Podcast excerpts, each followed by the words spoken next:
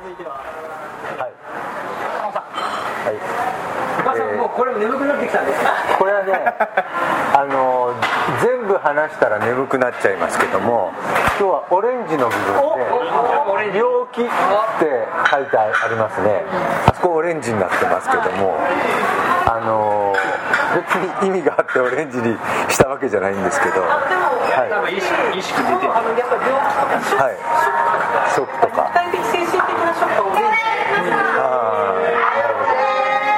であのーこの中の、えっと左の方に健康未病病気ってありますね。であのちょっとまあ例題で「がん」って一番下に書いてあるんですけどもで上流中流下流ってなってますね。要は上流の部分あの、まあ、通常健康な状態病気まあ病気って大体皆さんの場合病名がついて初めて病気ってなると思うんですけれども実は結構未病の部分で苦しんでる人って多いですね。またあの要はかしいんだけども病院で検査すると何ともないとか。で病院で検査すると数字は悪いんだけども自分は元気とか、まあ、そういう部分が、まあ、未病なんですけども上流中流の部分。ここが実はすごく重要で、えー一番下にドンといっちゃいますけども健康プラス病気から病気をマイナスしたら健康っていうのが通常の医療なんですがまああの還元電子治療推進部私が所属しているところで、えー発想してるのは病気プラス病気の前兆。ここが健康プラス未病の部分です。で、えープラス病気から病気をってなおかつ病気の前兆の部分まで、えー取らないと健康にはなりませんよっていう考え方。でいっぱいあの真ん中に書いてあるんですけども今日はその中でもちょっとがんえーっていう病気みんながんって悪いやつって発想しますよね、えーがん細胞。まあ基本的に人間60兆から100兆の細胞でできてます。で通常はあのー健康を保つための細胞でできているんですけども実は皆さん毎日3000から5000のがん細胞が毎日できてます。でそれをパクパク食べてくれるあのまあ P53 とか NK 細胞とか、まあ、そういうバランスが取れてるんですね。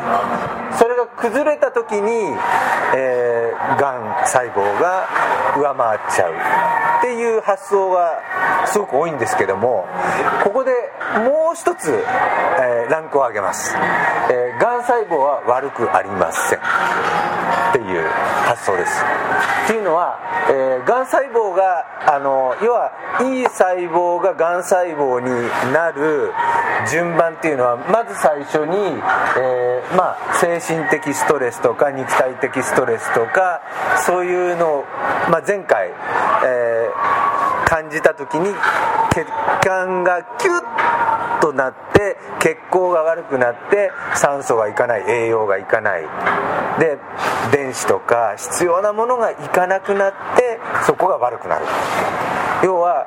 がんっていうのは実は、えーそういうことによって、えー酸素がなくても生きられる。電子が来なくても生きられる。栄養が来なくても生きられる細胞に変わっただけなんです。じゃあ変わんないかった場合どうなるかっていうと例えば肝臓がんだったら肝臓なくなっちゃいますよね。がんが代わりにそこに臓器としていてくれるので保ってる。っていう発想。だとしたらがんは悪いんじゃなくて代わりにそういう状態になってくれてるんだからがんが悪いって言って切るよりは元の細胞いい細胞っていうかの状態にしてあげるように血行を良くして栄養を上げて酸素がいくようにしてあげるっていうことをすることが要は病気の前兆の部分っていうのはずっと血行が悪くて要はそういうプロセスがあったからがんになっちゃってるんだからそのプロセスの逆をやればいいんですよね。きちんとそういうものを届けてあげればがんは元に戻ってくれる、だからあ世の中にもいい人悪い人とかいるんだけどもでも悪い人も家族の中ではお父さんだったりお母さんだったりいい人なわけじゃないですか。でもこういう団体だとか社会とかそういうところになると悪者になったりとかありますけどもでも社会の環境が良ければあのその人も本来の姿に戻る。だから世の中の構造とかこの病気の構造。もうだからがん細胞細胞ちゃん。これも人間関係だと思って、えーあの要は自分のところになんかお金がないとか食べ物が来ないとか水がね電気がってなるから強盗に入るとか、うん、だからガンちゃんは実はあのいい存在。もともといい、うん、だからオレンジ色ですので。はい。なので、えー本来の姿に戻してあげるためのことを、うん、要は病気の前兆で、まあ、ストレスを感じたり自律神経乱れたり血行が悪くなったりっていう逆をやってあげればちゃんと本来の姿に戻ってくれるんですよ、うん。そういう治療が本来の治療だし、うん。まあ、逆にあの、まあ、がんに感謝するぐらいの医療が本当の医療で、えー今そうじゃなくてがん一つがん細胞一つ殺すのに抗がん剤でバーンとやっつけると一つ殺すのに1000のいい細胞まで殺しちゃって免疫が落ちてって抗がん剤で殺されるって言われてる。だから放射線治療とか抗がん剤とかもう決まったスケジュールになってるんですね今の医療、うん、でもあのうちでやってる細胞内診療と還元電子治療っていうのはあそうじゃないと、うん。本来の姿に戻していこう、うそのために本当は呼吸や食べ物で補えたらいいんだけども足りないから機械を使って電子を体に入れてるっていう、があの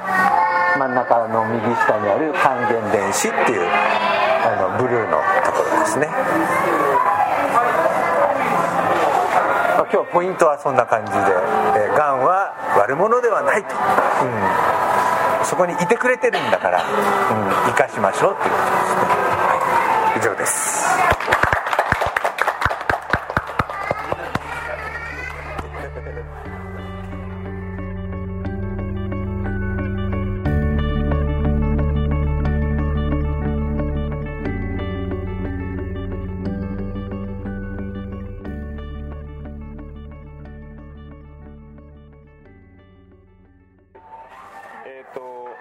百武さんに、はい、ご紹介いただいた自由大学にですね行ってきました僕、はい、社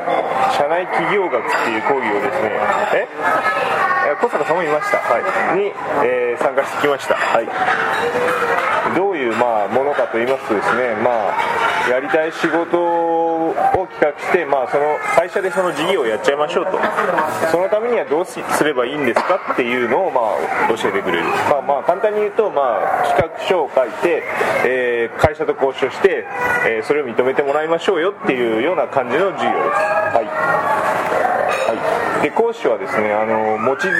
彦さんっていう人はまあやってくれたんですけど、まあ、この人会社員からですね独立起業して、まあ、結構苦労した末にまた会社員に戻って、えーまあ、社内ベンチャーをやってるみたいな感じの人で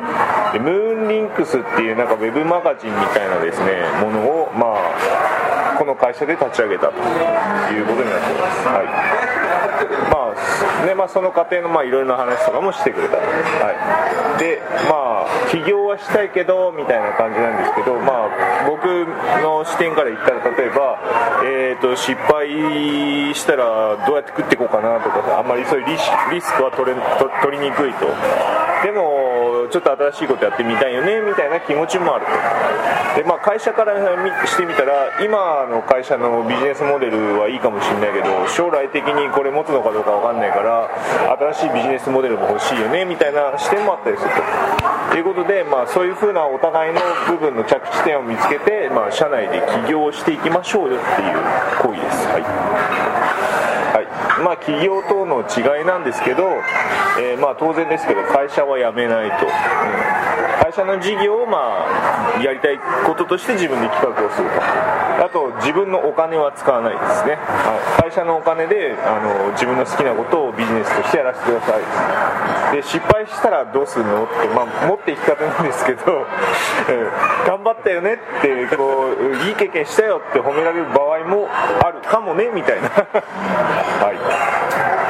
とはいえですね、まあ、ビジネスモデルは、まあ、しっかりしないとダメだと、えー上司とかですね取締役が、まあ、納得できるものは作らないといけないと。ででなんでかって言ったら、まあ、彼らも失敗した責任は取りたくないからね。あとは、まあ、スモールスタートで、えーまあ、失敗は失敗したすることになったとしても、まあ、それが最小限に抑えられるような形で、まあ、スタートする必要があるということですね。はい。で、まあ、まあもしうまくいったらですね、あまあ、別のことを社内で起業してもいいですし、まあ、その経験を生かして本当に起業してもいいですしということで、まあ、できることからやってみましょうか。といったところでしょうか。はい。以上です。